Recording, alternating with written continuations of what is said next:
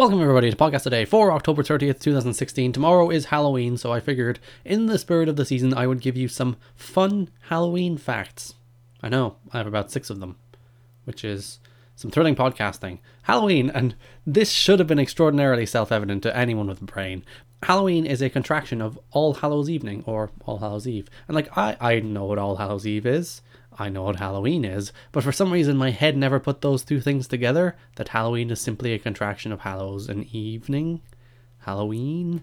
For some reason, I'm dumb. That's what I'm saying. I'm dumb. I'm freely admitting it. The word witch, second fun fact, comes from Old English, which is um, witch, W I C C E, meaning a wise woman. So, so witches were once revered for their wisdom and I assume grace and poise, but then it's like oh geez, they're turning cats into people. Let's burn them or people into cats, I suppose, is the more common witch turning things into people.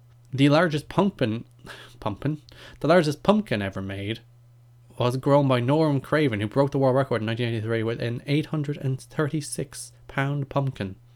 That is a gigantic pumpkin. That surely can't be like real. Actually, the practice of carving pumpkins came from Ireland. Uh, actually, the practice of carving pumpkins came from an Irish myth about a man named Stingy Jack, as the story goes. Centuries ago, there lived a drunkard known as Stingy Jack, who was known throughout the land as a deceiver, manipulator, drag of society, all the kinds of terrible things you wouldn't want from a man who, you know, lives next to you.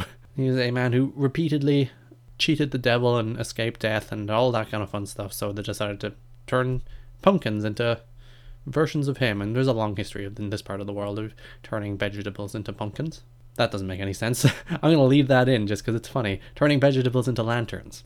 So that's that's where the tradition of carving things comes from, and we just decided to use pumpkins because otherwise, who would ever want pumpkins? Because pumpkins are weird. I've never carved a pumpkin. Maybe I should someday. Should do a live pumpkin carving on YouTube. See how badly that goes. If you want to know where the idea of going around and getting sweets comes from. In England, from the medieval period up until the 1930s, people practiced the Christian custom of souling, which involves going from door to door, Protestant and Catholic, uh, going from parish to parish, begging for the rich for soul cakes in exchange for praying for the souls of the givers and their friends. So, if you go trick or treating, kids, pray for the souls of the people who are giving you candy. They give you a Mars bar, you know, pray for their soul. If they give you nuts, pray that their soul is taken by the devil.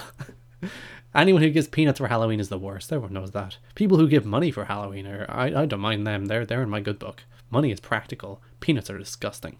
Halloween actually came from the merging of Samhain and All Saints Day. Uh, so basically, Halloween is Irish. Samhain was the Irish celebration, well, maybe not celebration, but the Irish marking of the end of the harvest at the end of October, start of November. And then All Saints Day was also celebrated around the same time. So they were just, just kind of shoehorned, crammed together to form what we now know as Halloween. So there you go. If you're going to a Halloween party, there's some fun little Halloween fact for you, some talking points, some some small talk, some discussion starters. See how practical this podcast is? Not very.